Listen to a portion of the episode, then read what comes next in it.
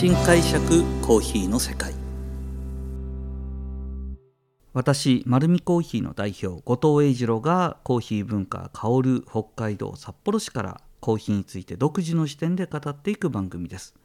さあ今回はですねコーヒーマルシェに、えー、2023初めて出店するお店を2店舗ご紹介していきたいと思います。まあ、ここのこのですねポッドキャストを聞いてる方が関東の方が多いっていうふうに聞いてますので多分皆さんこの話を聞いたらぜひコーヒーマルシェに来れなかったら行ってみてください。まずはですねゲシャリーコーヒー日比谷店ってご存知でしょうか？えー、今地名も入れましたので日比谷にお店のある専門店なんですけどもゲシャリーって何かというとコーヒーのスペシャリティコーヒーの中で最も高品質なコーヒーゲイシャってありますよねそのゲイシャにフォーカスした専門のお店なんですよ実は時が時だったらあっという間に全国でブームになってたかもしれない可能性のあるお店です。というのはですねコロナのコロナになったその2020年ぐらいに確かオープンしてるんですね。なのでちょっとですねタイミングがなかなか良くなかった。ただこのお店のコンセプトとお店作りすごく面白いんですよ。でこのお店はですね日比谷のお店ぜひ行ってみてください。お店のコンセプトがコーヒーの楽園です。えー、コスタリカやパナマの高地のゆったりと流れる時間とそこにある森林やミスト光が織りなす神秘的な空間を演出する超ゴージャスなお店です。そしてですね、えー、今はコスタリカに自社農園橋枝コペイっていうですね、えーと、農園を持ってます。でここのお店の特徴となるのがですねあのー、安定してこのゲイシャの素晴らしいコーヒーを出すためにわざわざですよ。わざわざフルオートマチックのトップスペシャリティのコーヒーが出せるコーヒーメーカー開発しちゃうんです。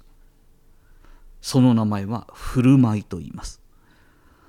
なんと、ね、それですね。コーヒーメーカー開発しちゃうってどういうことって言うんですけどももうコーヒーメーカーって言ったら違う違う違う違うって思うんですよ。そんななんとなく皆さんが想像する家電量販店にあるようなコーヒーメーカーじゃないです。えー、もう明らかにそれ自体が自動販売機なんじゃないかと思うぐらいのサイズのものの中にコーヒーの、まあ、グラインドから抽出蒸らしそして味の、まあえー、必要な圧のかけ方だとかそういうのをプログラムでものすごく検証して作ったものがこの振る舞いという機械になります。この振る舞いという機械はですね今日比谷店にだけにしかないんですよ。そして今までこの振る舞いの機会は日比谷店以外に出てったことはないそうです。なんと今回コーヒーマルシェにこの振る舞いの機会が設置されます。すごいことなんですよ。でこの振る舞いの機会でこのコーヒー屋さんが持っている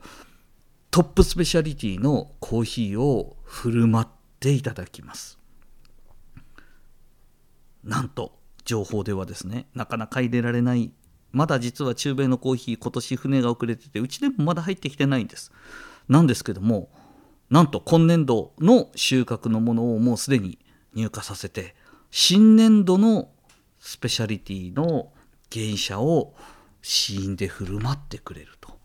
すごいここのコーヒー高いんですよ。高いって言ったらダメだ。高価なんですよ。はい。多分 100g のコーヒーをぜひまあ美味しかったらその場で購入はしてもらいたいんですけどもお店でも1杯1200円2300円3000円ぐらいもあったかな1杯。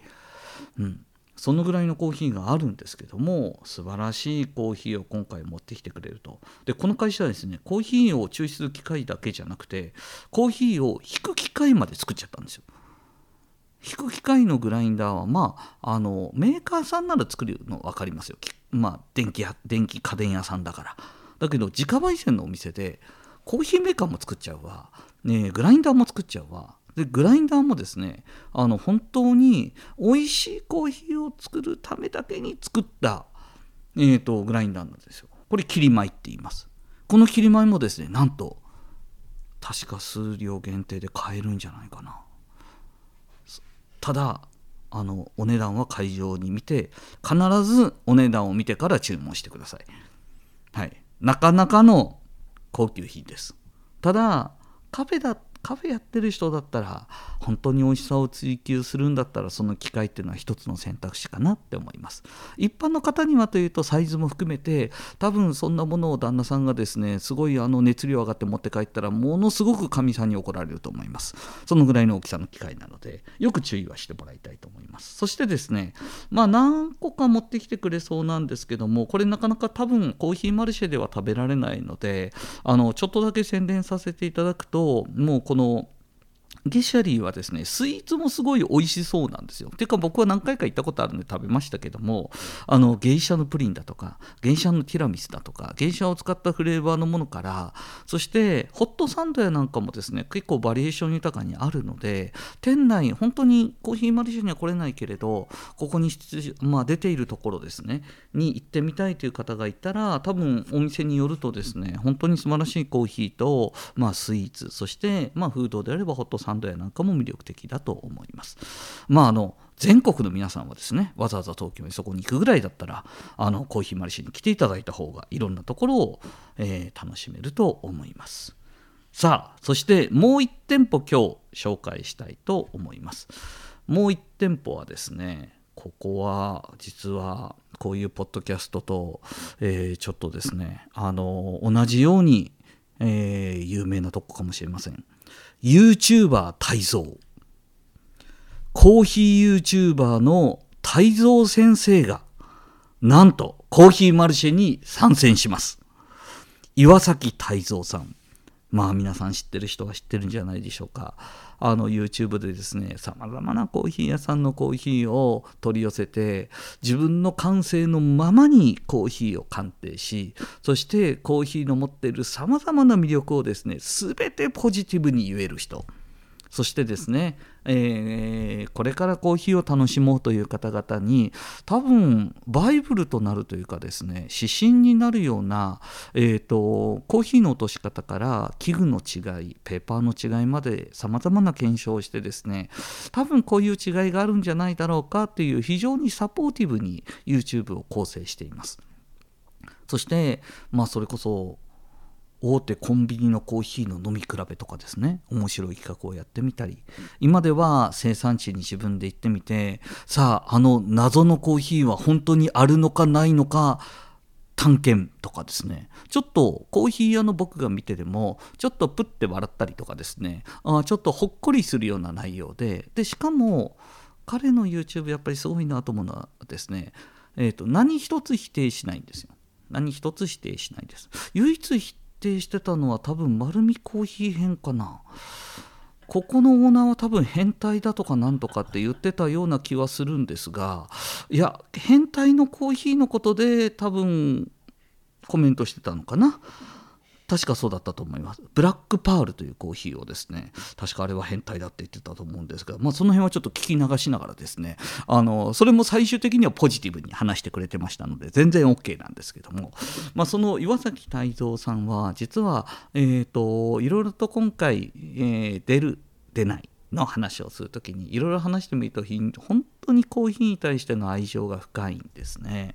やっぱりあの彼はあの思ったんですけどもコーヒーを愛しすぎた男っていうのはまさに彼のための言葉なのかなと思うぐらい、えー、コーヒーに対しての愛情が深いですそしてコーヒーが持っている多様性に対する理解が非常に深いですね私たちスペシャリティコーヒーをやってる人間っていうのはまああのー創建をなすですね酸味系のコーヒーから苦味系のコーヒーに対しての理解が不足してたりとかするんですけども僕もそうなんですけども深入りのコーヒー豆もそしてさまざまなコーヒー豆も一つ文化なんですね。あるコーヒーに魅了された人が自分の求めるコーヒーを追い求めて作った味それがたくさん存在していて価値があるのが実はコーヒー業界の僕は魅力だと思ってるんですよ。その魅力をですね共に語り合える人が、えー、このコーヒーを愛しすぎた男泰造さんなのかなというふうには思っています。で泰造さんにですねじゃあえー、どんなコーヒーで出るのというような形でお話をしてるんですけども太蔵さんに、えー、結局はまあいろんなコーヒー持ってらっしゃるので聞いたんですけどまあ今僕それ聞いちゃったら面白くないから僕からのお願いは一つだけです。あのこれだけ多くのコーヒーの検証をしていてまあその YouTube という番組を持ちながら検証をいろんなコーヒーを飲んでる太蔵さんが今自分が一番美味しいと思うものそれを持ってきてくださいと。それを私の方ではお願いしました。えー、確かですね YouTube は10万人を超える多分、えー、登録者がいる太蔵さんですからその太蔵さんが今一番美味しいと思うコーヒー4つを札幌に持ってくるって言ったらもうみんな来るしかないですよね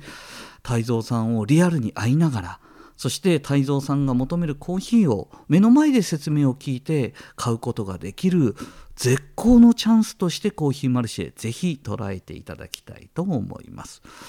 まあ今回はですねこの、えー、2つのお店が新しく入っていきます。次回のポッドキャストはですねあの北海道で出店するお店の紹介とそしてもう一つ今回のトピックスで大きな大きな話題になっている台湾コーヒーのお話をさせていただきたいと思います。